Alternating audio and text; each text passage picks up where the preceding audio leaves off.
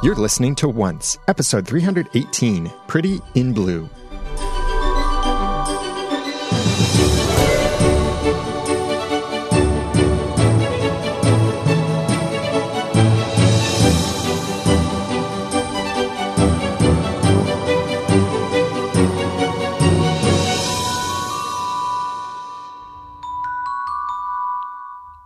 Welcome back to another episode of Once, the unofficial podcast for ABC's TV show Once Upon a Time in Seattle. I'm Daniel J. Lewis. I'm Jeremy Laughlin.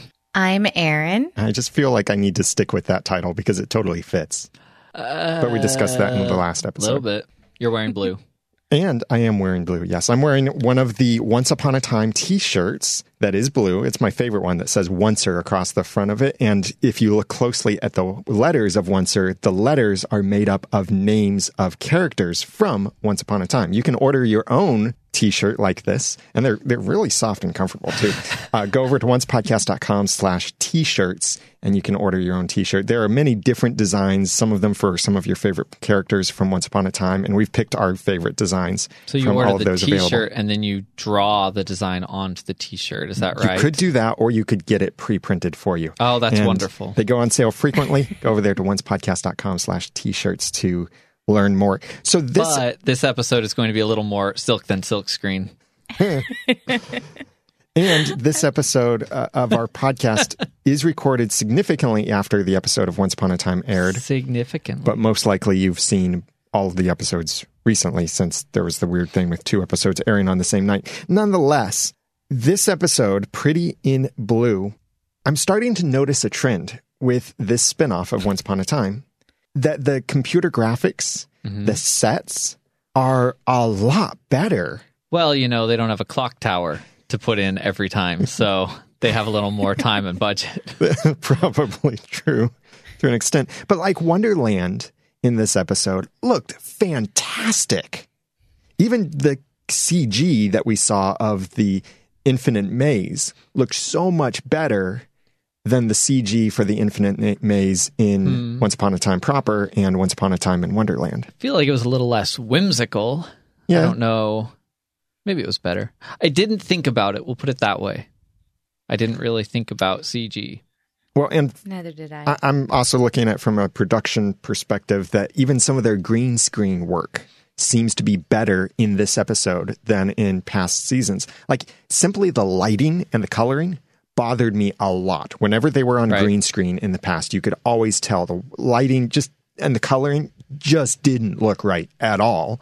Part of that was because of being on a green screen, but now it seems like the, the green screen work is a lot better. Maybe they hired a new production company. Or maybe they have a bigger budget. Or yeah, maybe they hired the nerd. and the nerd can do CGI and green screen work too. there are nerds in everything. And, and speaking of nerds, I loved that we got podcasting mentioned in this episode. That was great. so good. have you ever considered making your blog into a podcast? Belfrey Industries could be your sponsor. She sounded like she might actually be a consultant in Well, podcasting. this this is basically the poisoned apple for many podcasters because many podcasters and that's my business is helping podcasters but many podcasters see sponsors as the thing to get for their podcast. If i could only get a sponsor then i could retire i could do whatever i could podcast full time and that they brought podcasting into this was really fun. Makes me wonder if they put that in there just for us and some of the other once upon a time podcasters. Probably did. Not, Probably, you're like, not yeah. necessarily just for us. It's likely. but abc knows the podcasters are still out there and the number of people still podcasting about the show has significantly dropped. I don't even know the list i can't recite it anymore there are a couple other shows though uh, podcasts about the show but what do you think overall about this episode too I know that I was pretty in my head. It was sort of this big mix. The memory had been reduced to a big mix of excitement. And then I did my rewatch and I was like, it was okay. I think out of the two that they showed on the same night, it was the bigger and more exciting one. oh yeah Uh, and it felt more significant. However, I realized upon rewatching that we actually learned a little less than I thought we did. Case in point, I thought we learned the nature of why the curse couldn't be broken, but we didn't. We whatever Drizella did, they faked us out. We thought we were learning what she did to Henry, but we didn't because she didn't do we it. got we got a hint. She didn't do that, but she was trying to. She was so she could have trying done it to. to Jacinda. Could have. We don't know However, I have a feeling that's not it. Yeah, and I Do know we're going to dig into that more in in our discussion here. You can't expect a villain monologue. there was some very good dialogue in this episode, as as is becoming usual. And you know, even like the monologue comment, I kind of feel like that's a sign of maturity of the show because villains don't really monologue in real life. It's What? Well, it's like it's really cliche to have a villain monologuing. so for them to m- both make fun of that and not do it in this episode, I think is funny and respectable. right. It's like once 2.0, like when they redo the scary movies and end up making fun of all the previous rules of the scary movies that they're poking fun at. And it's a whole new drama New world. and no, none of the rules ha- none of the rules have to be followed anymore. Right. It's like it, we know that it's a lot of the same writers. So it makes me wonder if they were just like burnt out on the old story or what the deal was when some of the really rough patches happened. Because it's it's just overall, I've obviously been ranting a lot less. Now I might have been ranting a little bit more if I'd been here last episode of the podcast, but um, that notwithstanding, it um, yeah, it's been a good season so far. Who wrote this episode? This was uh, by some of the better writers from Once Upon a Time. I, I'm sorry to put it that way, but the, the fans would probably uh, agree. Those who Yeah. wrote this episode. Let's see. This was by Dana Horgan and Leah Fong. Yeah, they've they've done some really good episodes in the past. Because the dialogue was like, I wrote a lot of quotes down just because they were funny, not because I want to even talk about them. So, yeah, I really enjoyed the episode and I really enjoyed the dialogue. So let's talk about the bizarre love triangle. First, I have an overall question. Before we get into everything, I had a, a realization watching this because they took us to Wonderland with one of those portals. I've been complaining about how the portals look like the Doctor Strange portals and the ones that were, in a way that makes far more sense, used in Agents of S.H.I.E.L.D. They look so similar. I thought that was kind of ridiculous of them. But is that how how similar did the portals in Once Upon a Time in Wonderland look? Well before Doctor Strange was released, I might add. I don't know. Similar to this. I remember the White Rabbit swirling his little them. paw, hand, whatever, and making a portal. I just don't remember if it glowed and sparked orange. No, I don't think so. I think it was more purple, if I recall, but Okay. Yeah, I even was- know they edited those. Like they edited Oh, that's true. scenes that they had shot for the pilot and put them like remember in the original uh trailer Alice and the Knave were jumping through the portal in the sewer or something and then they made it in broad daylight out in the backyard of the asylum or something. Oh, I don't remember that Yeah, change. yeah. I remember others from the preview to the actual show, some of which were very good, actually. Hmm, well, I was trying to give them the benefit benefit of the doubt, but maybe uh, maybe they still shouldn't. Well, these portals do seem to be super easy to come by. I mean, after all, Alice suddenly decided, ah, I'm going to go into Wonderland. And then there's this portal right there. Like, we didn't even see her throw a bean. Apparently, everybody has a bean. Everybody has a way to travel now, which Yeah. I think makes sense that this is supposed to take place several years after Once Upon a Time proper. And so maybe at this point, Tiny's um, grove of portal beans has now completed and like he added some extra miracle grow or something that made them all fancier and so now like everybody just carries a few beans with them But these are people who have never been to Storybrooke. well true This is yeah. There's no accounting for it. It's so maybe maybe it's a mixture of the two things. They've got a new story to work with, but also there's so much less weight behind some of it that we just kind of go with it. There's enough unknown, I guess is actually how I would put it. There's still a chance for them to go ahead and explain certain aspects like how they made a big deal of Henry only having one bean and then later in the same episode it was like oh yeah, this portal opens every day at midnight or whatever, or was going to open that day or something, and they never explained why that even is, or how the people from Storybrooke were able to come so easily. There's still so much more that we don't know. They may never explain any of it, but there's at least the potential, and I think that's why I have less criticism over eh. things like that. Plus, I'm so tired of saying, "Oh, look, another portal. How'd they make that?" well, and you know, when it comes to explaining things, not every show or movie has to explain everything. I mean, They we- don't, but they could have simply never made a big deal out of portals being hard to come by. Well- and realm jumpers and You look at one of the shows we highly respect, Lost, because it was so well written, so well planned out, and it was such a game changer in the TV space. There are so many things about Lost they didn't even explain. How is that even possible? Like, why is she the guardian, or how I know. did going down there But turn him into that? I can't think of anything that they explicitly stated and made a main plot point that they later contradicted and never explained. That's what I okay, mean.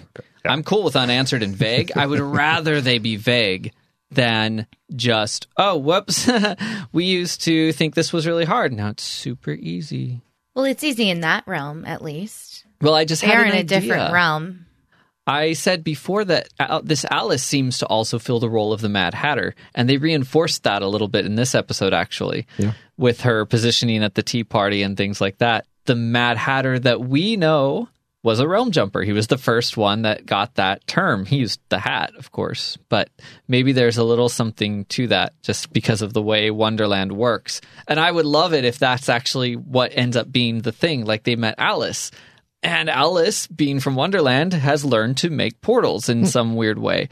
And it would be really cool if that was how they're doing all of it.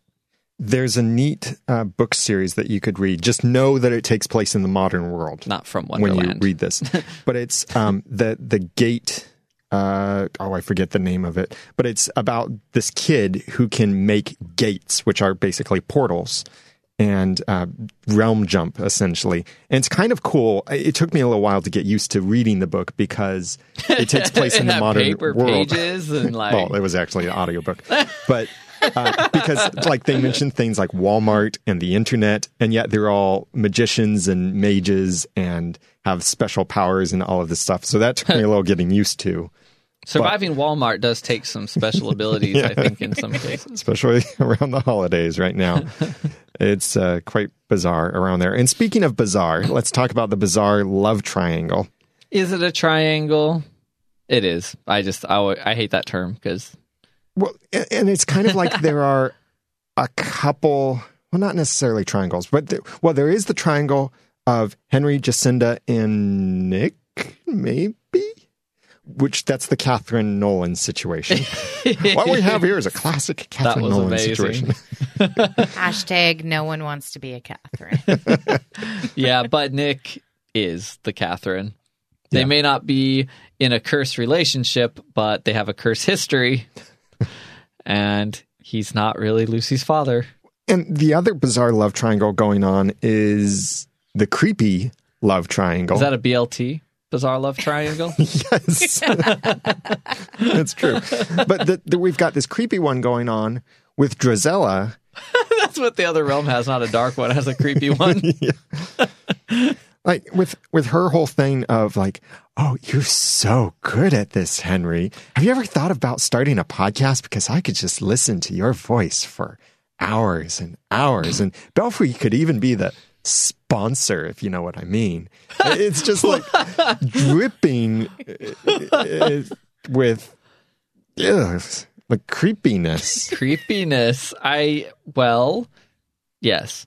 I think though there was a there was a little bit of a look. I think that she's playing him and she's yeah. got her agenda, but I think that a little of it is genuine. Yeah. Because even if you look back at what happened in Wonderland when she had him frozen, she was a little bit coming on to him.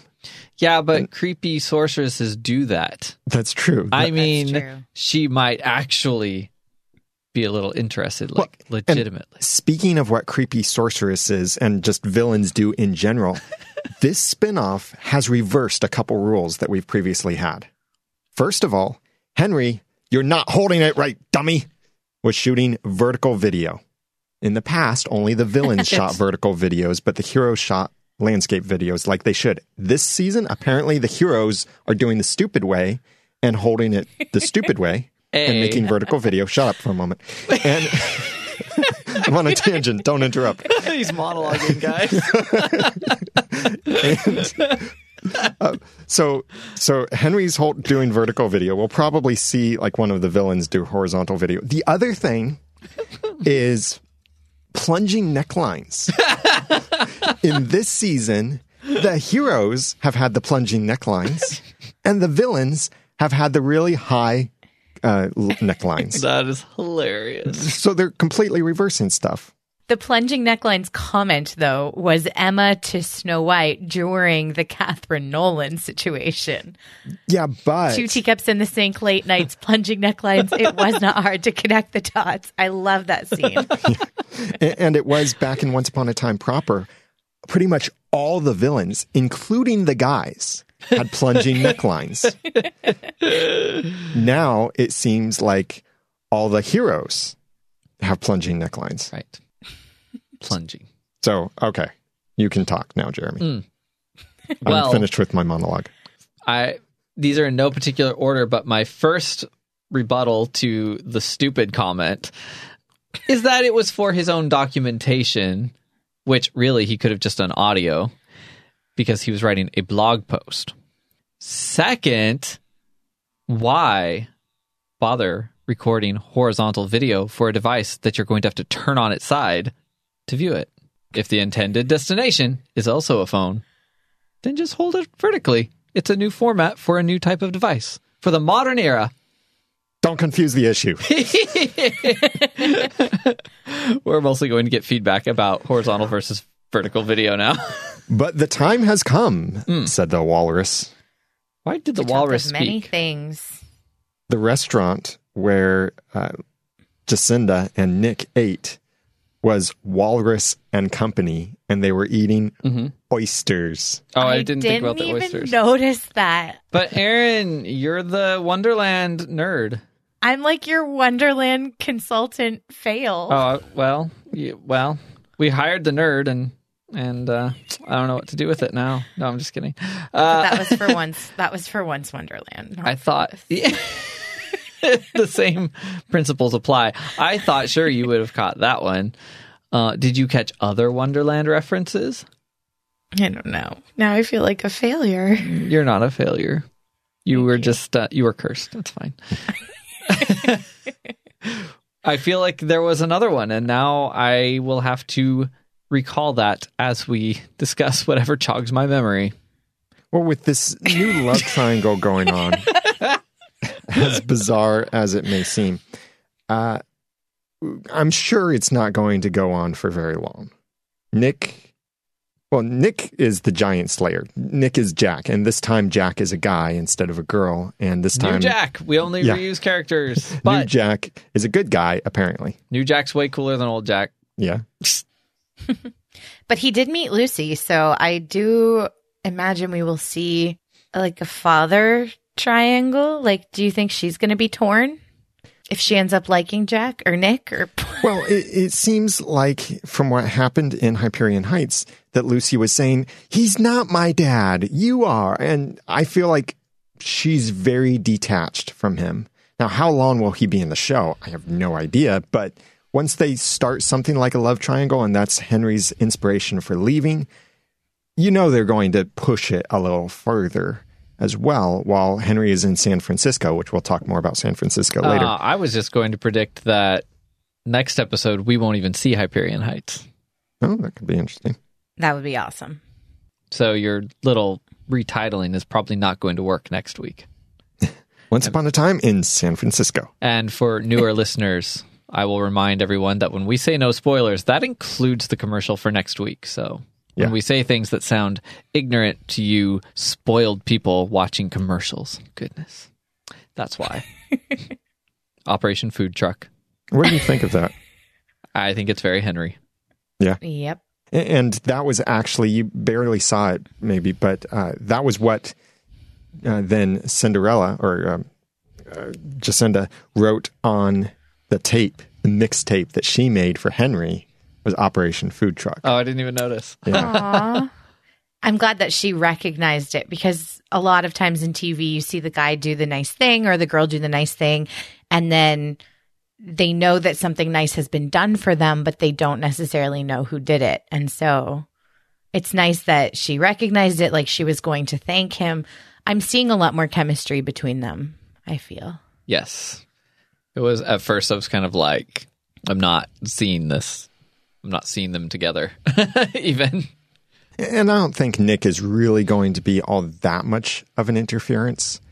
He might be in the next episode and that be done. Like Well- maybe Nick and Jacinda will have some kind of big fight and he'll leave. Jacinda will call Henry and be like, I'm sorry, I, I never really liked that guy anyway. The problem is Regina is trying to keep them apart. And I didn't think Jacinda seemed entirely uninterested in new Nick. Yeah, true. Because he is so cool and successful. It was a surprise to her, too. She said that a little too dreamily since she was talking to Henry. And Nick kept saying, We'll get her back. Like he kept saying we. And I get that he was helping, and so that makes it a we, but he's not getting her back into his life in theory. Like he's helping Jacinda get her back. Right. So Well, when you finally move out of your parents' basement, you feel like you can take on the world and win the girl and all that amazing stuff. And apparently that's what happened with Nick. Graduated law school and wants the girl back again. Maybe. Wouldn't it be a funny twist if he already has a girlfriend? Oh, then we'd have, I don't He know what probably shape we'd call does. that. It's just, just a whole bunch of love triangles overlapping. Love quadrangle. That's very lost too. Uh, so, uh, side note, or maybe I should say sidebar, did it not seem like a conflict of interest to have the lawyer be the father of the child in question? I think lawyers can have conflicts of interest with their clients. Well, I was thinking that might be the case, but I don't yeah, really if know. if they if they're defending their own client, sure, why not? But it seems risky to me Hmm. to have the one arguing that the mother is able to ha- take custody is the father who hasn't been around for 10 years. Yeah, but I'm wondering, like, I don't, I don't know if this is going to come into play, but if he never signed over his parental rights, then he has more of a right to Lucy than Jacinda does. You have to have your parental rights terminated before they can take away your child, or at least there would have to be some type of a hearing to determine if he's competent. So I just wonder if that's going to come into play too, because he's clearly like the poster child for good parenting with his law school degree and his steady job and his not living in his parents' basement. They don't know about the three dogs he let die. And we don't know what kind of language he used when talking to the judge. Yeah, like, like, he we, could have been swearing my up a client storm. and I will take care of Lucy. But he did say to Jacinda that her, um, I forget the exact word that he used, but basically her sincerity, her emotion, her heart convinced the judge. And that's why she got uh, custody back. The judge Yeah. could really see, yes, this woman truly cares for her daughter. They really glossed over that part. It's a good thing I don't really care. Rant averted. I ranted about it last week, so my rant from last week still stands. About glossing over the legal case? Just about the fact that there's a case in the first place, because I just really hate when social services is painted as Oh, these people that like swoop in and take kids out of loving homes Oh, yeah. for Gotcha. no reason. Which they don't really do. at least she was apologetic. No. I mean, and I'm also coming at it from a Canadian perspective, but yeah, I, like social services tries their best to place the child with a family member if they cannot be placed with their current caregiver. So they wouldn't rip her away and put her in a group home. She probably didn't really need a lawyer. but, you know, convenient. Now we have Nick Jack. Yeah, they had to they had to get him in somehow. So moving away from the bizarre love triangles to the new Wonderland. aka the Bizarre World. Yeah. Now, i- is it the same Wonderland or is there like another Wonderland? That's what I, there were a lot of inconsistencies that I noted. Like when Alice was in the maze in Once Wonderland, she shrunk herself in the maze to fit into Cyrus's bottle to escape the guards. So unless she was already small and she's making herself even smaller, the whole having to be small to get into the maze isn't consistent. And then the the Jabberwock comment. I mean, they didn't say Jabberwocky. Is that are But those they- things different? That was the other thing I wanted to ask you. There in the book, there's just the Jabberwocky, as far as I recall. It's been a while since I've read it again, but it they referred to it as an it, which would be more true to the proper Wonderland book because it was a creature, not not a. Well, if that woman was a creature, wasn't was a woman. I, I wonder if it could be something like Jabberwocky is a species, sort of. So when you refer to one of them, they are a Jabberwock. which is fine except in once wonderland she was definitely called the the jabberwocky Yeah. But Well- what if that's like just like what if she was in our world and they just called her the dragon? no, no reference intended. Because we haven't actually seen her in her true form, huh? well that's true Now, in the poem, I'm thinking I could swear I've heard the poem said with just Jabberwock. Yeah, it is in there. They say, and as in uffish thought he stood, the Jabberwock with eyes of flame came waffling through the tulgey wood and blurbed as it came. Blurbled. Like you do. Yeah.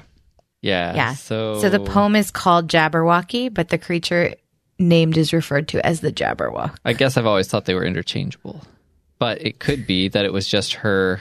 They definitely made it seem like that was her title and hers alone in the show. Mm-hmm. But that could have been. It could be argued that was our misunderstanding.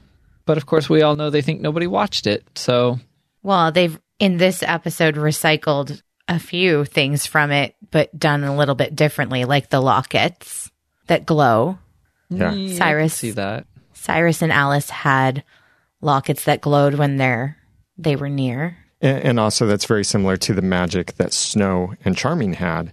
Or well, not separate lockets, actually. But remember, Rumple enchanted that uh, necklace or thing. It was a ring, right? Yeah, that's right. The ring, ring. for Charming. And so it would glow as he got closer to Snow. But it wasn't two things that were enchanted. It's before locator spells were all the rage, Yeah. along with portals.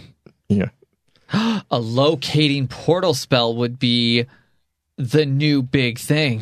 It'd be like dropping a portal mirror on someone, Right. which was pretty cool. Alice thinks with portals. yeah. Ooh, nice. Uh, do they always, every time Wonderland comes up, somebody says, I hate this place or I hate Wonderland? Yeah.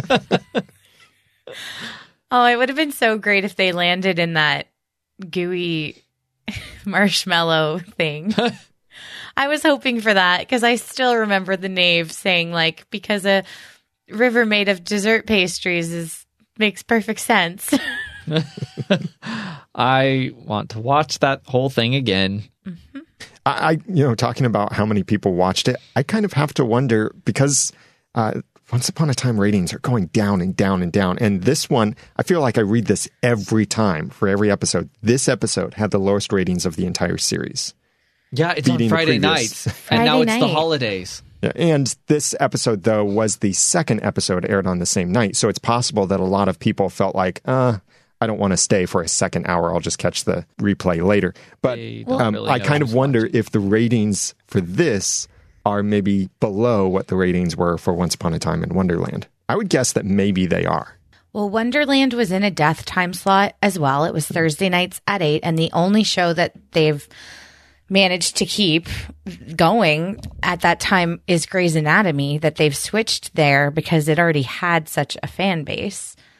But now I'm even wondering like when we used to get the huge 3 month hiatus in the middle of the winter, that was because of football and award shows on Sunday nights And now I'm wondering if we're even going to have that break. Like they could bring the show back in January. It's not going to affect it. There's nothing else happening. Well, they, uh, well, it's production schedule still. They have to catch up and record more episodes. Oh, I guess. Um, so they need that break to be able to do the catch up, as well as uh, something else is airing at the same time slot Oh, okay. during the break. Not Really? Because yeah, Grimm was in this time slot for six years and arguably did well. It was a good show. And it always started in January. Interesting. Like it, it was a different schedule. yeah. Well, we live in a day when the most talked about TV shows are released all at once on Netflix or another streaming service. it's really strange to me to hear people talking about what day and time a show is on. Mo- except for Once Upon a Time, most of my favorite shows, typically, I do not know when they air. I, I, I don't really, even have any idea because I just watch them online. Yeah, we like the podcast model where you don't have to be there to watch it live, although we do still record the podcast live on Mondays after a TV show, 7 p.m. over at uh, oncepodcast.com slash live. That's 7 p.m. Eastern. Uh, but you don't have to show up for it live. People do to participate in the chat room and provide some feedback as we're recording. But the beauty of podcasts is you can subscribe and it downloads automatically when a new episode is available. It'd be great if TV was like that. And of course, yes, you can buy the episodes. Like that's how we purchase the episodes. And I think how maybe all of us, or most of us, some of us, at least me, watches the episodes uh, is through our purchasing them from iTunes. So since I'm not able to watch it on Friday night, the new episode just downloads automatically. I have it available the next day. Well, here's how bad it is. I, a once upon a time podcaster, have missed once upon a time on a night when I was available because I forgot it was on. That's how, I mean, it's not Yeah. just the death time slot when everybody's busy, but it's been on Sunday nights for six years.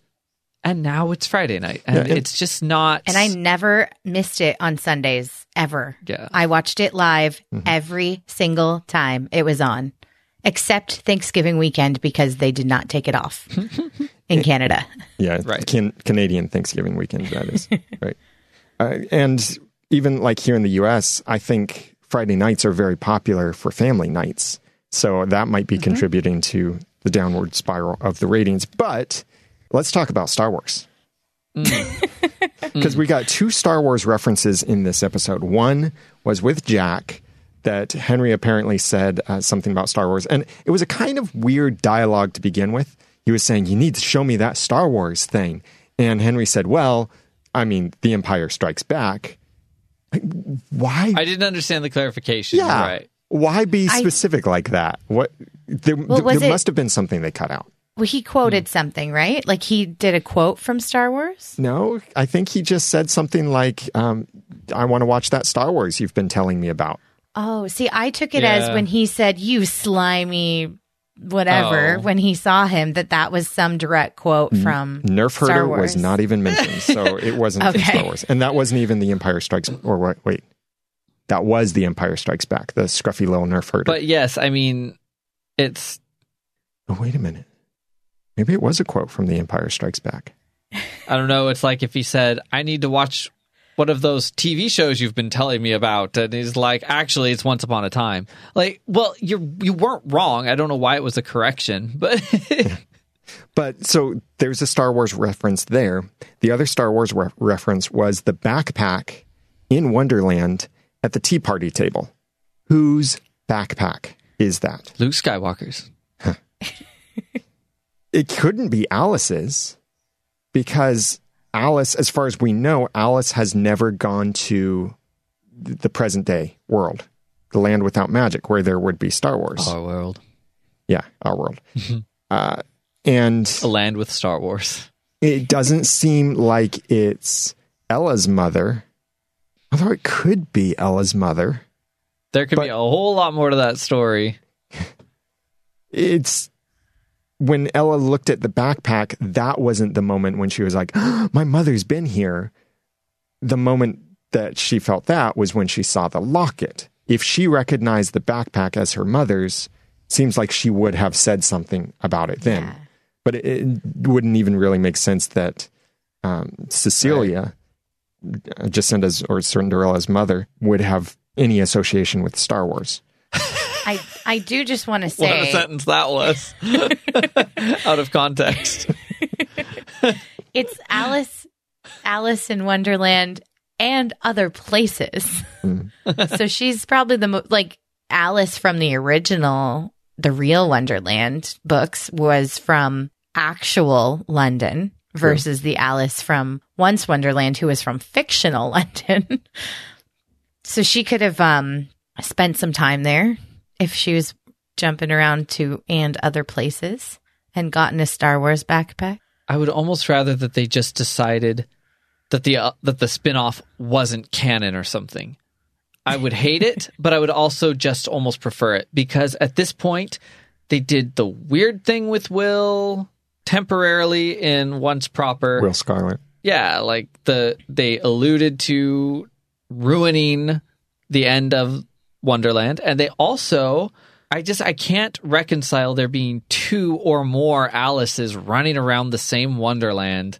Like, oh, you know the White Queen? Well, so do I. Why does she know so many Alices? Like, I, whatever. It's a different Wonderland. We I don't like that either. it's like there's We Wonderland need to of the find something North. that Jeremy likes. there's Wonderland of the North and Wonderland of the South because every place has has a North. We learned that. Well, where's the Wonderland of our world? Yeah, maybe it's this one where they air Star Wars. Yes, maybe we are Wonderland. But one thought was that maybe uh, maybe there's a connection with Wonderland and Jack and our world in- some way. Like maybe Jack is supposed to be some Star Wars like character, maybe not. No. it's it's just a weird thing to see there at the table. Again, maybe stuff was cut out and and Maybe we'll see the Tea Party. Yeah, maybe You maybe Darth that's Vader was at the tea party. Oh my goodness. But when when Alice was talking about Cecilia having been killed by the Jabberwock, and she had the same poisoned heart as Hook has, do you really Mm. believe that her mother was killed? sure. No. Why? You calling Alice a liar? I feel that that dialogue was a little too it wasn't even like Alice. It was it felt very rehearsed and very just she fought valiantly. Like all the things you would want to hear about your dead mother. Right? Like she fought strong, whatever. I don't know. It just I don't I don't know. Uh, mm, I mean, she died at a tea party, so like That doesn't even look like there was any bloodshed Yeah. or tea shed. It, well, it was strange. It's Wonderland. I want to see the tea party. Let's start a chant and just record it until they give it to us. Apparently, there's like a American historical novelist named Cecilia that does a lot of like fairy tale rewrites or something. Oh. Uh, so they're r- giving us a nod to where they're ripping off work from. I I don't know. uh, so okay, okay, okay. The poisoned heart curse. I am so stinking confused about the poisoned heart thing. It Okay. seems to me that the person with the poisoned heart is the one who gets hurt when they get touched. But everything they said about Cecilia, she left so she wouldn't hurt her family. But she's the one with the poisoned heart. It seems to me she left so she wouldn't get Oh. hurt. And who gets the mark? Do like does Hook do Hook and Alice now both have the mark or does only No, cuz Alice doesn't. She said her father had it. I wait, I'm getting super confused. Cinderella's Yeah. Cinderella said her father had it. Yeah. So I think his heart. Whoa, wait. Exactly. It doesn't work. Whatever they've done with this curse, as they've explained it so far, it does not work. I can't tell who's cursed. I can't tell if it's Alice or Hook. Because Alice got the mark after she touched Hook, but Hook's got the poisoned heart. Mark? Well, and she On her said she was oh. cured. Well, she thought she was cured. She's Right. Yeah, yeah, but yeah, yeah. she, said she would be she the one was that would have to be cured. Sometimes they said we're cured, but she was the one who met Drizella. But, so she said she was cured, but then she touched Hook. Hook's heart was the one that glowed. She got the mark. Don't don't forget though, Drizella lies. Well- so Drizella could Yeah. have been like, "Oh, your heart is poisoned. I can fix your heart," and then just that's a complete lie. It wasn't Oh. Alice's heart that was poisoned. I mean, that could be. But then, so if Cinderella's father had the mark, and Alice had the mark, that would imply that Cecilia was the one with the poisoned heart, which means that she was running away, not really to protect them. I mean, it's six of one, half dozen of the other, but she wasn't afraid in any way that she was going to accidentally hurt them. They might accidentally hurt her, but she might risk that and just be like, yeah, don't touch me. I'm here for you, but no hugs. Like, so I'm really confused about how the whole thing works. It unfortunately it may be sloppy writing. And you can tell that it Yeah. is because I started ranting without even meaning to. well, Hook specifically said in the episode where old Hook and new Hook or Wish Hook and real Hook were together, Wish Hook said that his heart was poisoned, oh, you're right. He did. Which I thought meant that he would not be able to find her, which not is also what I thought. go near her. Yeah. This whole poisoned heart thing also reminds me of the TV series Smallville, where, um, sorry, I have to spoil it, but it's been off the air long enough now. It's spoilable. But there's a point where Clark Kent, Superman, sorry, spoiler for that. oh my that. gosh, I never even saw the connection between the two. he puts on his glasses and you have no idea it's actually Superman. But anyway, um, there's a point where Clark Kent and his high school love interest, Lana, Lana, yeah, once upon a time, Wait, but, uh, Lana is poisoned with kryptonite. And as you know, with Superman, is he can't get near kryptonite. He's basically allergic to the stuff on our world, and so he is he can't be near her because if he's near Lana, then he's being poisoned by the kryptonite that courses through her veins. so that's kind great of like phrase. what's going on, and it's even green too. That's kind of what's going on here with Hook's poisoned heart. Hook's heart has been turned into kryptonite. It's been kryptonited or kryptonized. Cryp- mm, crypto. Yep, done with that. Uh, you you covered that. Yeah, but his. Mm, but it's like activated. It's his kryptonite, and it's activated by apparently only people that he loves. Can it be? Can he then come to a point where he can't be near other people if he starts to love somebody else? Which should make him a much colder person than it does. Yeah. It, I'm having a real hard time with the and, it, and it's almost as if this is one of the first things. It's almost as if they, when they first said that his heart was cursed, they didn't even know what they were going to do with it because making it sound like it kept him from finding her. Well, turns out she was locked in a tower and he didn't know how to get her out. He was really concerned when he heard that the to- tower had crumbled. You tell me she grew up in that tower alone? Yeah. And she's, I mean, she's a little weird. And apparently that's where Hook got fat because she didn't recognize Hook in his younger, thin, right. uh, devilishly handsome form. Well, she's been gone a while because she's been to Wonderland and other places. So she got out a while ago. Did she destroy the tower to get out? Maybe. See, I think there are a lot more stories for us to hear, and that's great. And hopefully the curse will be clarified. At this point, I almost don't mind if they do a little retconning on that curse because it's not working. Well, I mean, you could see how much it was hurting Alice to see that she was hurting Hook. Mm-hmm. right. So it's still torturous because it's like it's almost like a separation curse where the person doesn't even have to work at it. It's just they have to stay separate from each other. Right. And that scene, Alice's best moment on the show so far. Just when she said, Papa, that like my heart just melted when she said that. And she went from, you know, looking like this kind of crazy uh, woman that's from all of these places to suddenly like the precious princess daughter. and, you know, Papa, just oh, heart melt. Most of the crazy seems to be her Hyperion Heights Yeah. personality because it's bleeding through. Hmm. Nice. And, and something with the poisoned heart, too. Melanie sent this feedback saying, What's up with heart poisoning spells? Is this the problem Wish Realm Hook wanted Emma to solve in episode 702? And was Drizella able to poison Henry's heart at another time, since it obviously didn't happen in this episode? How could she do that if his heart is protected? Is this the bad thing that will happen if the curse breaks? Wish Realm Hook seemed to be okay after he and Alice hugged. Is kissing more powerful and therefore the reaction is stronger? Looking forward to hearing your thoughts. Thanks, Melanie. Well, so this is where we kind of go a couple different possible directions. Regina's face when she remembered what was done was total defeat, not just which I would think that if it was something like a protection coming off of Henry and making him vulnerable, I feel like she'd be like, yeah, well, we're still going to break the curse and we're going to stop you from that too. But this was like, curse breaks instantly, bad things happen. And they've made it, they've said it in the plural. The people that she loves would be affected.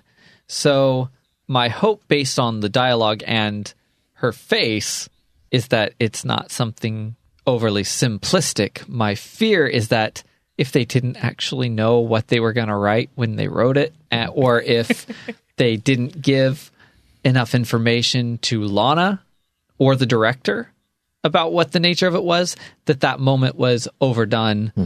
because it was less dire than the dialogue indicated. But but even the whole plot, I mean, I don't think, like I said, I don't think Regina would work so hard to keep them apart if it was just that it was going to make him more vulnerable. If she thought there she could still protect him, then she would just be like, "Yeah, break the curse, be together." And also throw into this mix Rumple slash Weaver. And in the episode before this one, we saw that he is keeping Hook away from uh, his true daughter. And maybe that's because Rumple is also trying to protect Hook from harm because maybe Hook never got this poisoned heart solved. Is he try? Oh, is he trying to keep them apart? Yeah, because in the last episode, Rumple did basically say to Wish Hook, I'm doing this for your protection. But he also said Eloise Gardner is not the one you're looking for, and she wasn't, Yeah, since they seem to have assigned that name to Gothel at least for now. for now. That's what I was not clear on last week either. So I, with- that's a whole other thing. But and, and what could also be happening is maybe like a curseception sort of thing going on. a curse within a curse. yes, because we we don't really see things lining up just yet.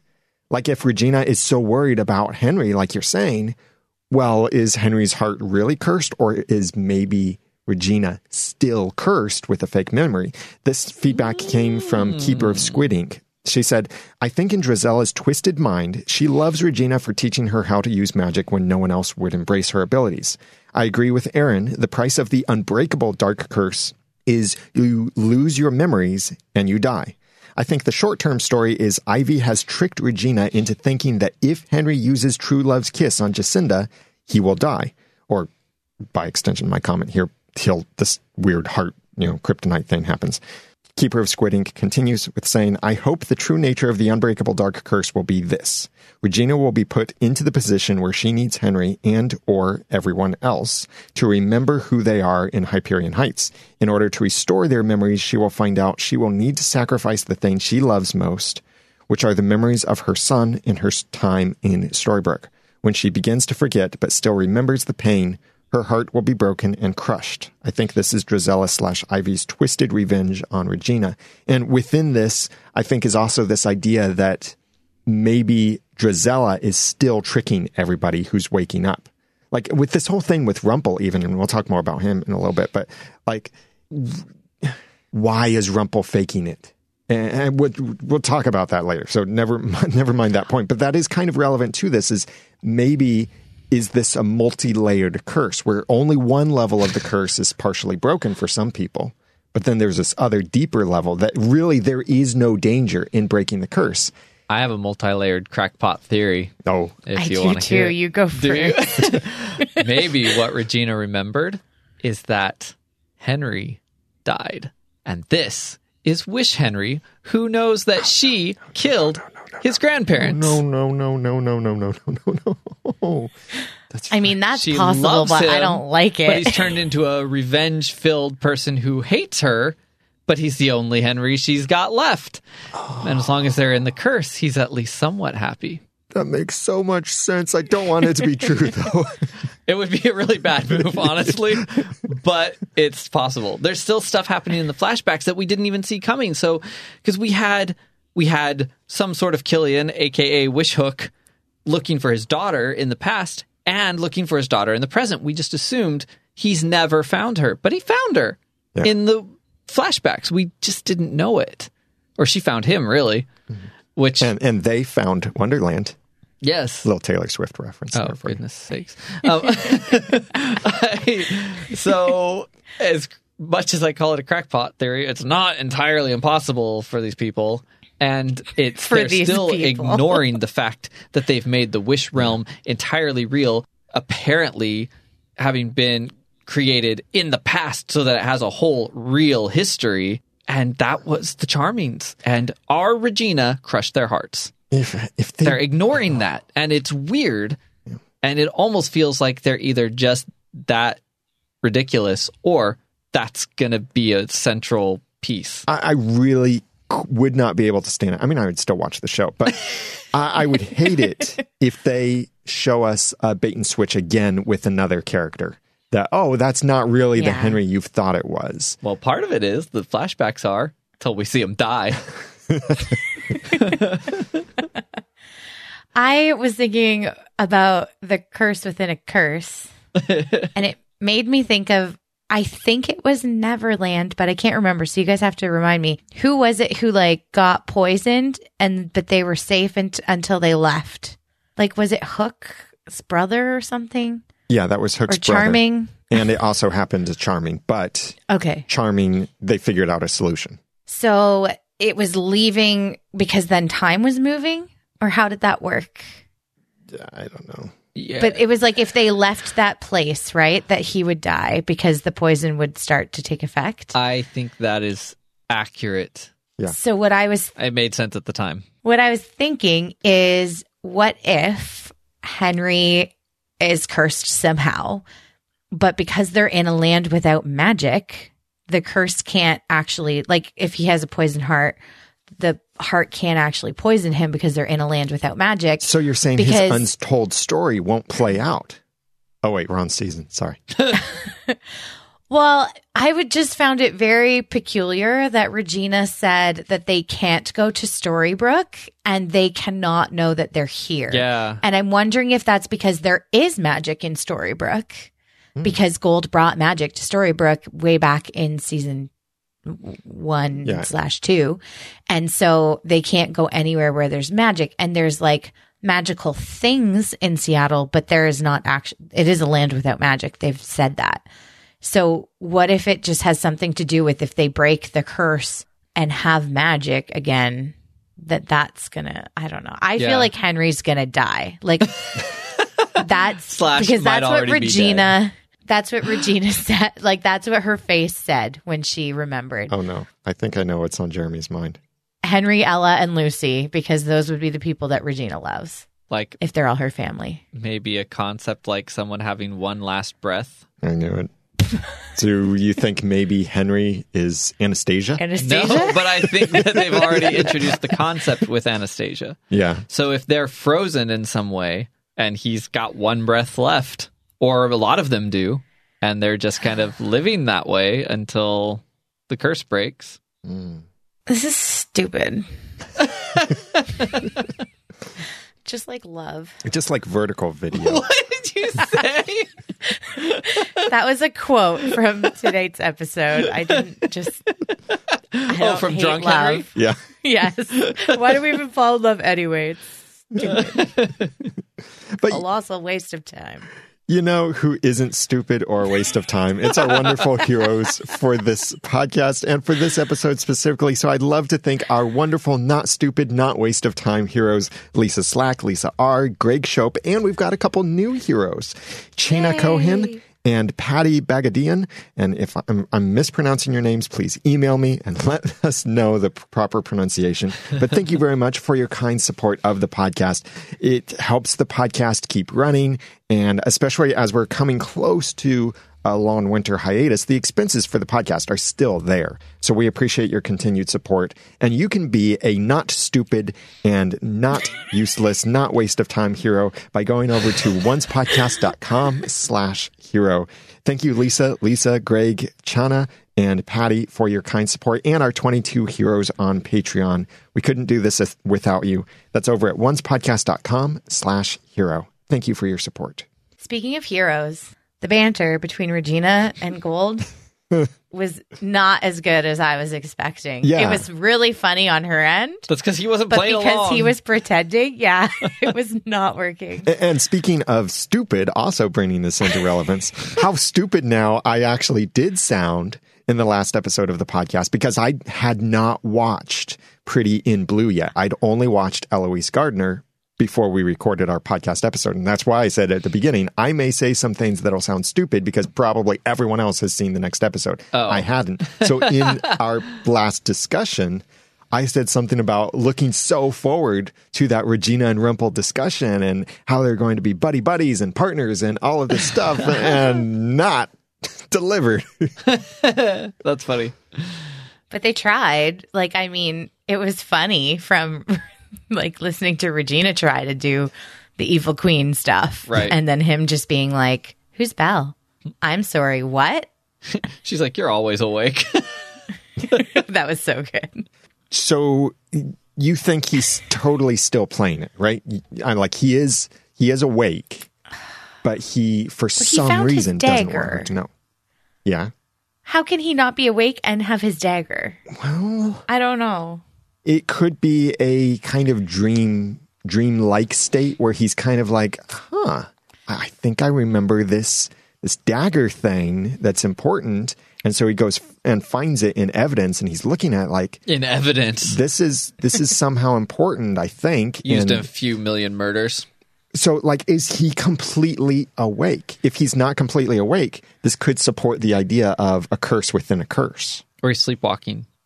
He had a smirk when he walked away from her. He's awake. Well, and and when he, she said Belle, the camera was like was, out of focus heart. on him a little bit, but you could see there was a little bit of yeah, like a knife to the heart kind of thing in his face. Dagger, if you will. grimace.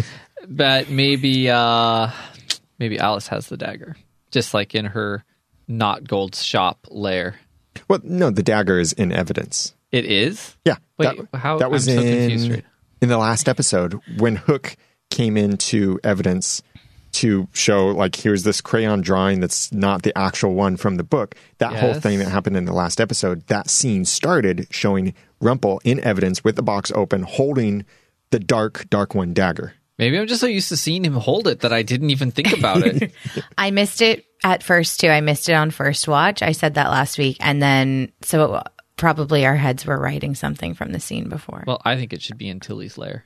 And, and, you know, what if even what if the dagger was calling to him and he's hearing these voices in his head and he's like, either I'm a Cylon or there's something calling to me uh, from the darkness, and he finds it and he's like, why? Why are these voices in my head long louder when I'm here near this dagger? I, I, I mean, we see back and forth sort of things with him. He's he doesn't seem to have a good reason to not partner with Regina. Unless it okay, so he's he's pretty much reformed. He's lived a, another lifetime Yeah. as a good guy, as a hero. Yeah. But if he's one of these cursed people, poison heart people, whatever, if it has something to do with who he loves, maybe he's using the darkness to keep from loving anyone so he doesn't hurt them, especially now that he's awake. I don't know. It's it's a stretch. It's possibly more crackpotty than the other theory, but I can't figure out I mean, he does have a reason if he thinks he's always got another angle on something. But even if he's not being nefarious and selfish, he's probably trying to protect everybody. And in our chat, Palace 486 used the word forced. He's been forced awake. I wonder, uh, you know, the Force Awakens. Uh, I wonder if if he was awoken too soon, and that's Aw, he's why. still woggy. yeah, and that's why Rumpelstiltskin He's- to Taiwan. he's not coming out in full Rumpelstiltskin power. Uh, well, there's no magic there. Yeah. So, which actually kind of defeats a lot of these other Well, there's theories. very little magic. Eh. Magic is, shall we say, Well- unpredictable here.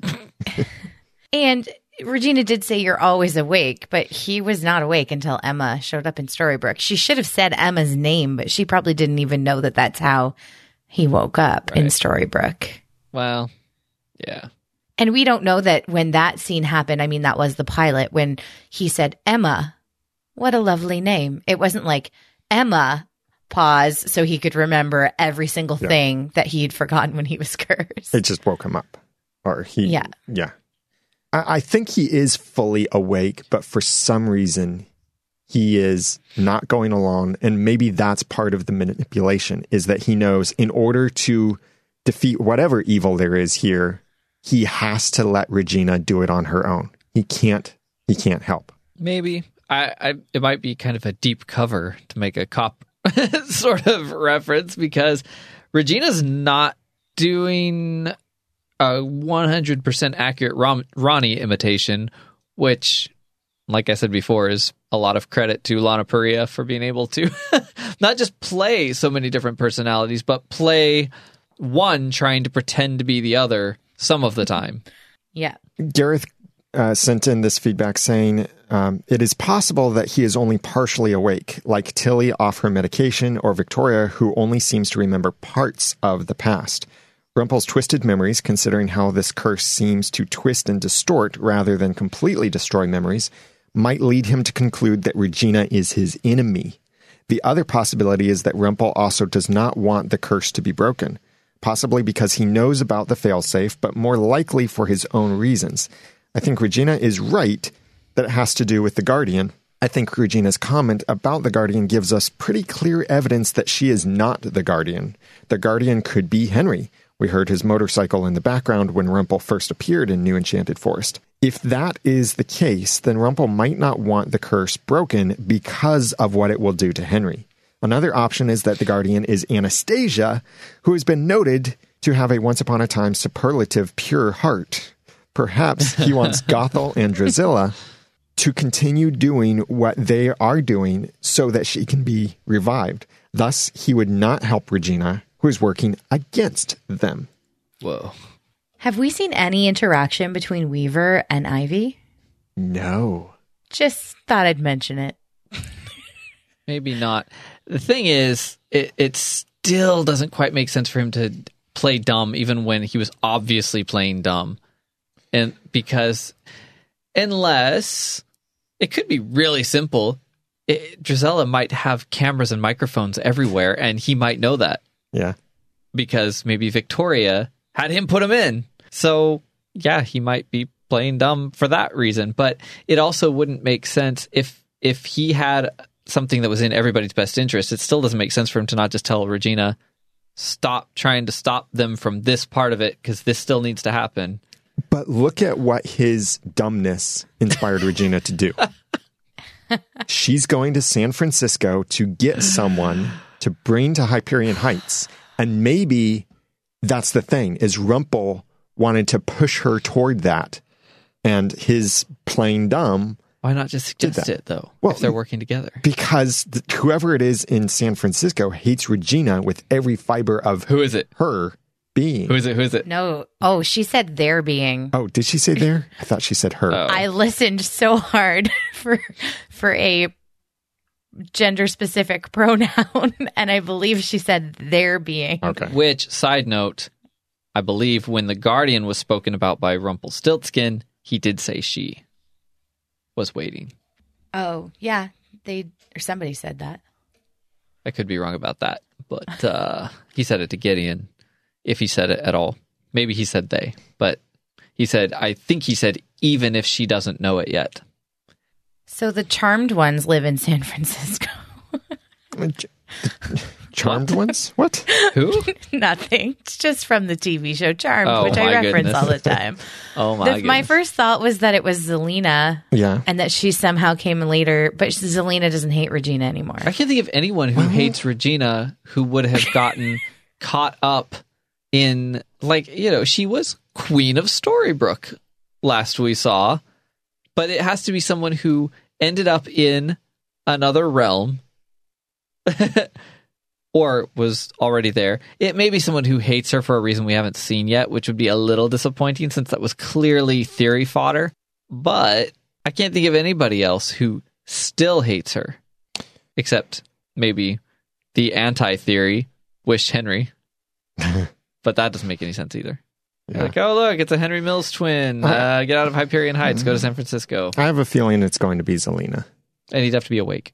because they've come in and out of like with each other. and the only person who I could say at any point, like that emotion hates Regina with every fiber of their being. And yes, I just checked the subtitles. It does say there, not her. Uh, I guess that was my mind thinking Zelena and filling in her. But, yeah. um, it does.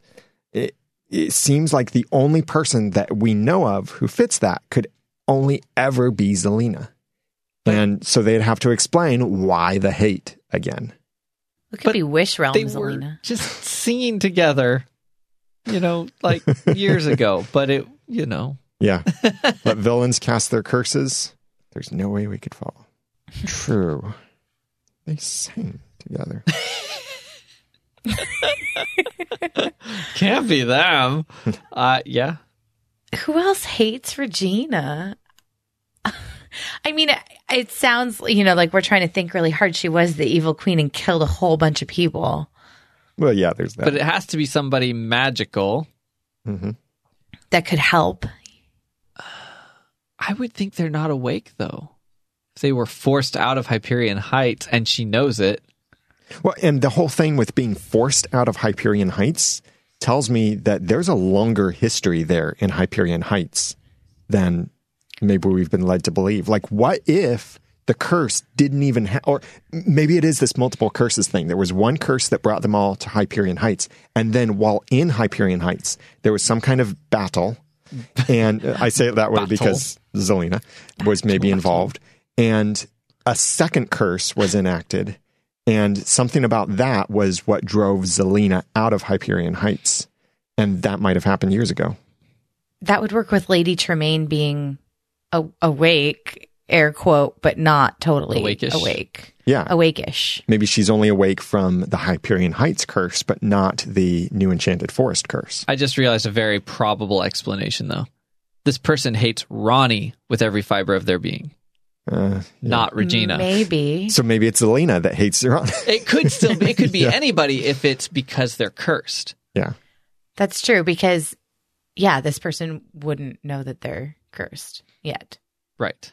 So but then maybe how they'll is help- Regina going to convince them? Right. No telling. Maybe she grabbed some of the cake.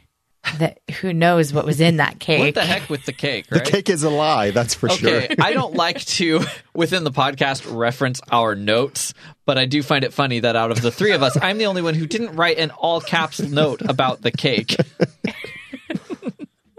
Why did you not write it all? I don't know. Apparently, I didn't find the cake that exciting, but it uh, it did look delicious. That I thought that cake was a reference to Wonderland. That's hmm. what it was. There, there was cookies and cakes in Wonderland. Yes. However, we didn't get to know whether the cake was exciting because Regina put it in the garbage. But what might have happened if Hook had eaten I it? think Rogers would have become a giant, which would have seemed very out of place in Hyperion Heights, and then Nick would have been like, "Oh my goodness, I'm Jack the Giant Slayer. I must slay this giant," and then bad things. No, but I I don't know what the because right now Gothel can manipulate Rogers.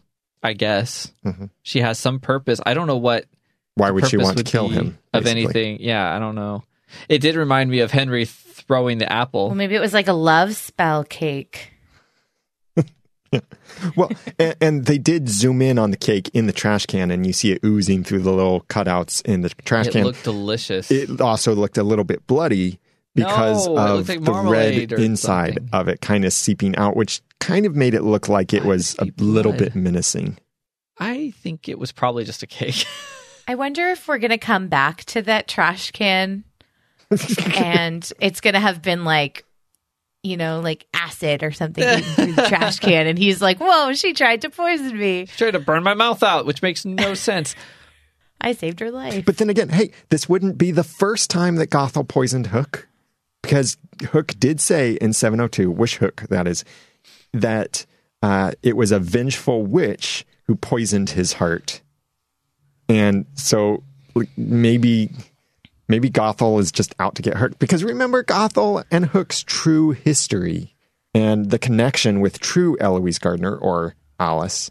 There's like so much weird stuff going on I forgot about that. There is more because the last we saw Wish Hook with Alice, he was holding her. So there's still more Yeah. in this thing. Like she came back or something. And Because they played chess together in the past at some point. Ah, That's why she has the knight and he has the rook. vengeful witch. Let's just call her that from now on. Why would she be vengeful towards Hook? Hook did exactly what she needed him to do and she got out She's of the vengeful castle. toward Rapunzel because Rapunzel was the one who trapped her in there, and she meant that curse to be ah. to trap Rapunzel. But there may, but obviously she had a reason to do something to separate Alice from Hook. So there will be some kind of vengefulness. Maybe she just wanted another baby for another thing, and he said nope, and she poisoned his heart. Because apparently she wants that now. You And why Anastasia over all of this too? Like, what is it Yeah, like- that Gothel would have to gain from the whole Anastasia thing? her whole thing is weird. Yeah, she wants she has some stake in the Anastasia thing. She wants I'm assuming another baby. I I she wants to be outside to do her magic that somehow helps her. She was having trouble in the tower, which by the way, why is she back in the tower? Hmm.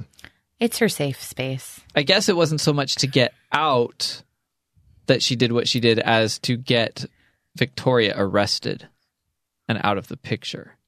Well, and as Ivy said, they would be thrown in the loony bin if they were out in public now. Right. A- And here's an interesting connection. This came from uh, Zoe Rabbit saying, Just thought you'd like to know about some information regarding Eloise in Disney lore. Eloise is the name of the forgotten princess in The Black Cauldron, which I would say is the forgotten Disney movie. Uh, it's basically like imagine Lord of the Rings in cartoon form, very badly done and forgotten. It's like the Windows ME of Disney movies. The Black Cauldron, which first hit the big screen in the late 80s, and fun fact, Tim Burton was one of the animators in the film. Now, here's the theory in The Black Cauldron. The namesake is an incredibly rare cauldron that is used to bring back the dead. Could it be used to bring back Anastasia, or will Eloise bring up an army of the undead to get her revenge? Either way, this can be very interesting uh, on what is to happen in later episodes. Keep up the good work and don't get mud on your shoes. Thank you, Zoe. Don't get mud on your shoes. I like that thing about the black cauldron being used to raise the dead. That's a good connection. Yeah, and the Black Cauldron, the forgotten Disney movie, uh, is the one movie that I don't think Disney or that ABC has touched on at all with Once Upon a Time Because why would they? because it was horrible. It's the Windows ME, like I said. But that's not why they would. Yeah. Well, maybe because I don't know. It- it's a Disney movie, Yeah. so they're they're grasping at straws. Maybe when they decide to do alternate reality versions of all of the same characters. But they are trying to raise the dead. Yeah. Or did they already? And so when when Victoria found the coffin, was the body in it? We don't know, right? Oh, Oh, good, I guess not. good point. So what if Anastasia is walking around somewhere in town and for some reason a curse had to be cast to forget who she was or that she existed or that she has this power? Maybe she cast the curse. Maybe they should all just fall backwards into bathtubs. well, she does have magic, according to Drizella. yeah. Magic that belongs to her. And the Does it, superlative though? purest heart. Does it belong to Drizella? They Well- could mean that either way. They could mean that greedily or literally the magic was somehow taken from Drizella for some reason. Well, here's a theory from Taylor saying they've done a good job concealing who the curse caster is. I think it could only be one of the three that were always awake, either Gothel, Drizella, or Belfrey. I think that maybe it was a two part cast. Ivy seems to really know Gothel. They have had to m- have met before the curse was cast. So Ivy was in turmoil on how to do this curse just right and make sure it was unbreakable. Presumably, since Gothel is powerful, maybe she knew how. When Drizella bumps into Gothel, She gives her the praise and attention she always wanted. Therefore, that makes Gothel a mentor figure to Drizella and probably helped with controlling and using her magic. Since Gothel isn't on the straight and narrow like Regina has been doing, Gothel won't hold back and will make a deal with Drizella. I'll give you what you need to cast this unbreakable curse, and you give me my memories and let me keep my magic. Drizella then goes to Belfrey and casts the curse in front of her. She puts a fake memory, unlike the rest, causing Belfrey to seem like she is in charge of Hyperion Heights and thinking Drizella is still useless and dumb. The only thing I can't figure out is if this is the original Dark Curse, then she would need the heart of the person she loves most. It doesn't seem like there are many of those except for Gothel. There has to have been some person we don't know of. I could have forgotten something, or Gothel told her a way to cast the curse without the heart, which seems impossible. Well, look at Gothel's magic. It's probably a vegan curse. they just used Hearts of Romaine instead. Oh. Uh-huh. It could. It is such a different curse, though, that it could have been completely rewritten to not include that somehow. And, and someone else's theory, um, sorry, I can't find out who it was, but someone else had suggested that maybe when Drizella was digging around the tower, she already had magic and could Oh. already control it. And she Hmm. played Regina in order to learn about the curse. Well, because by that point, she had already met Alice, somehow convinced her that she was a sorceress, which probably involved the use of magic, and convinced Alice that she was cured, Mm, Yeah. maybe, right? Maybe. Timeline wise, Yeah. that has to make sense because it's all in a, well, maybe not as short a time as it feels like because they're kind of out there in the woods being the resistance without any actual Yeah. confrontations but they but you know everything for the resistance right Well, it could be super quick though, because remember the first time we saw Alice, she was chasing a rabbit. She was in a hurry, and maybe she was in a hurry chasing that rabbit because she needed that rabbit to somehow get to Hook. And like she just had the curse supposedly removed, and so yeah, so she's all uh, trying to find Hook and in a hurry. Uh, so Well, the was, timeline is somewhat compressed because here Regina's just telling Hook about the tower and how it was in ruins. Mm-hmm. And last he, so she's just been there. And last he knew, Alice was there, which apparently was a really long time ago. yeah. But there she is again. Mm-hmm. So, yeah, that actually seems to have to mean that Drizella, because she did all that so that she could go to Wonderland and get everybody else to Wonderland so that she could poison Henry's heart. I, am I missing something on the timeline? She did have to already know how to use magic before she met Regina. Yeah, and that theory came in from Lisa. That's who it was. And Lisa said, after this week's episodes, I was scratching my head as to how Drizella had acquired so much magical know how after, what, a week? But then I remembered in the premiere that Tremaine was practically showing off magic with the fairy godmother's wand and that she had managed to take down a fairy. What if Drizella is just playing Regina? Yes, she told her that Tremaine had not let her use her magic, but maybe that was just her attempt to learn about dark magic from Regina. Maybe she took down Ella's fairy godmother on Tremaine's orders. Maybe Drizella's quote run in unquote with Regina was a carefully orchestrated plot, and she's been in control of her magic the whole time. That would make sense too if Anastasia has magic that belongs to Drizella and she's been dead for, I would guess, years because she's 14 and Drizella's not 14 or anywhere kind of close to that age. And here's another theory from WWO. Eloise could be Anastasia's cursed name in Hyperion Heights, since Gothel is the fake Eloise. I like it, but only if. It, well, it doesn't work because supposedly Anastasia was Victoria's favorite. And apparently, the one she'd do everything for. Why would she keep her locked in a tower? That's true. Chained up. It doesn't. And then be like, "Help me raise you from the dead." And also, uh, you have no idea what you let crawl out and into the world. She wouldn't say that about her one and only loved daughter. right? So it's a nice theory, but I think it probably doesn't work. I there are so many names for every person. It's getting kind of crazy. You guys also forgot that we're forgetting the timeline now. We're just like not trying to figure it out. First rule of the timeline in this season, apparently, that we've been breaking is you don't talk about the timeline. But I timeline. think we just talked about the time timeline for quite a while because we that's what proves that Anna, blah, whoever she is, Drizella, is a little more crafty than we even thought. yeah, true. Potentially. Unless it's a plot hole, which you know. So with Anastasia missing, what we see here's the other thing. Whoever Anastasia is, is going to be a big reveal in some way because they didn't let us see Anastasia's face before.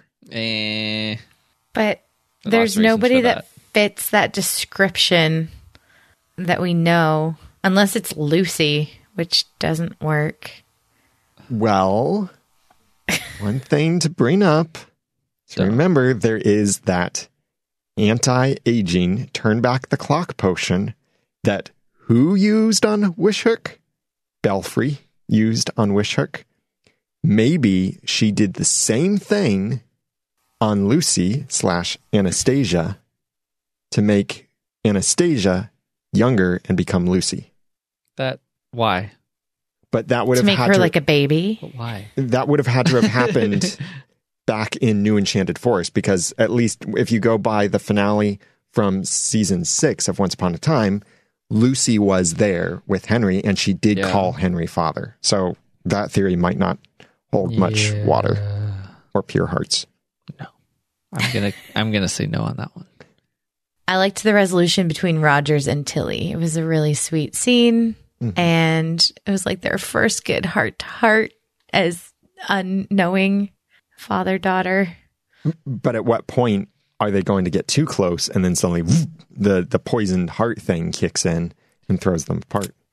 Have Well, they that's not the thing. touched? Mm. there again, I think that it wouldn't work where there's no magic. Yeah, potentially. Yeah. Somebody else made a reference to that, did they not? Something else recent this season. I could be totally crazy. Something that worked because the or I don't know. Well, remember A benefit of there being no magic. Yeah, well, remember, Oh, Real yeah. Hook didn't go all crazy, Dark One, simply because he didn't remember that he No, was don't Dark even One. remember that because that's stupid and not not applying here. Yeah. Regina went to grab, I don't know, she went to make a fireball or something or grab uh, Drizella's throat. And Mm. Drizella was, Ivy was like, oh, Land Without Magic. Well, maybe it was just a theory that we had, but but it's the same principle as poison that's magical not working while time is frozen or where there's no magic or something like that. So the last thing that I think I'm confused about from this whole thing is Eloise. I almost said Eloise Gothel.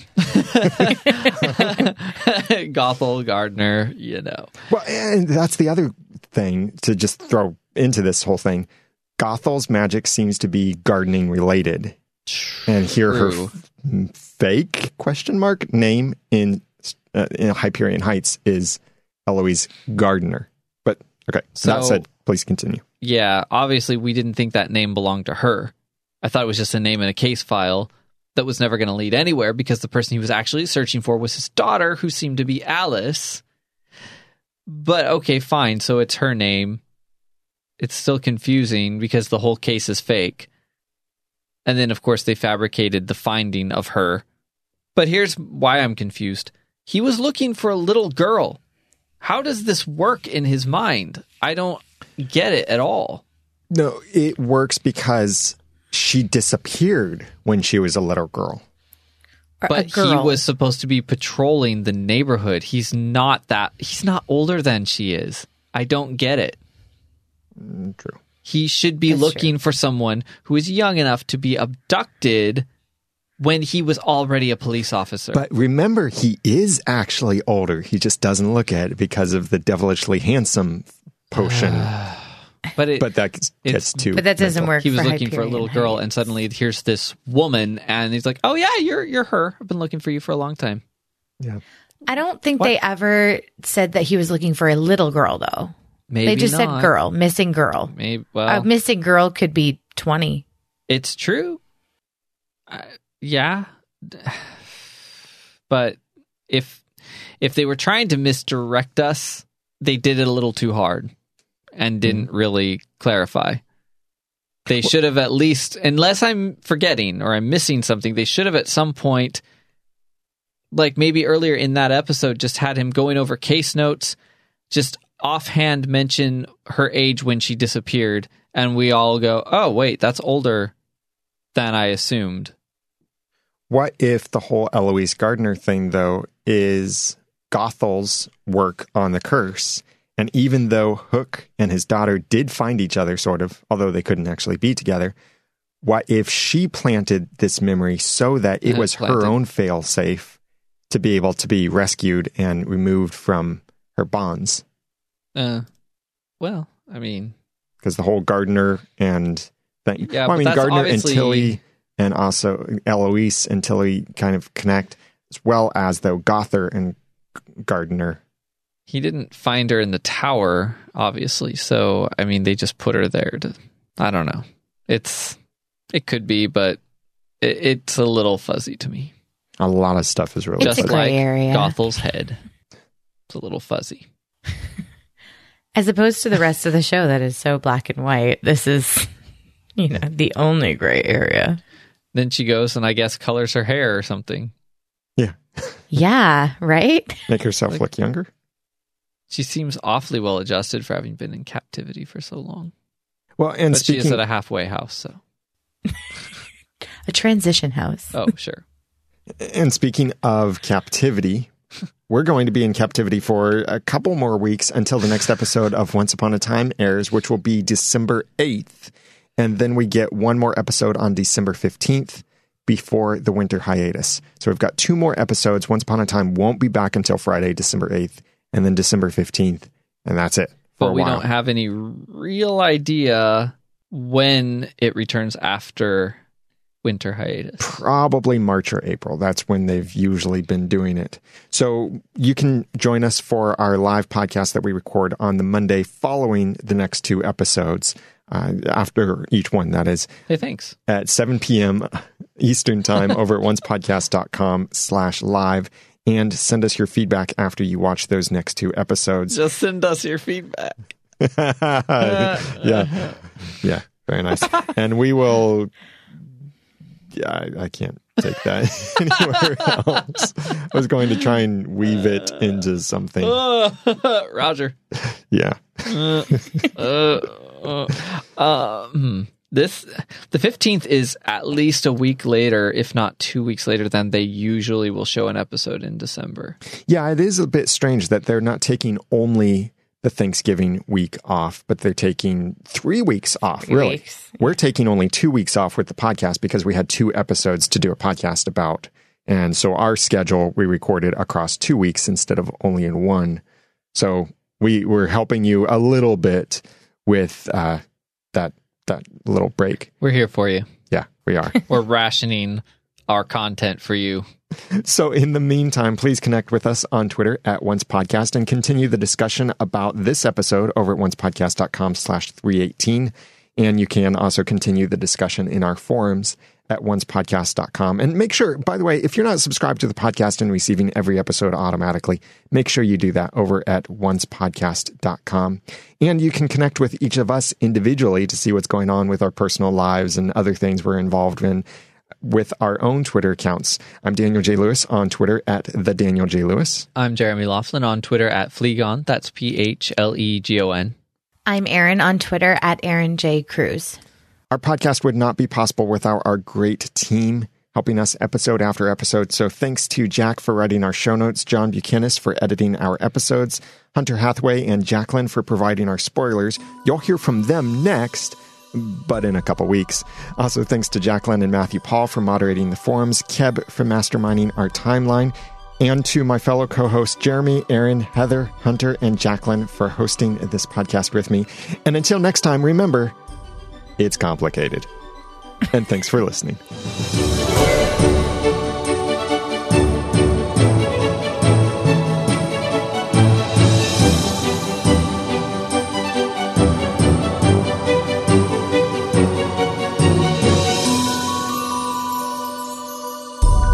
Once Podcast is a proud member of Noodle Mix Network. Find more of our award winning and award nominated podcasts to make you think, laugh, and succeed at noodle.mx.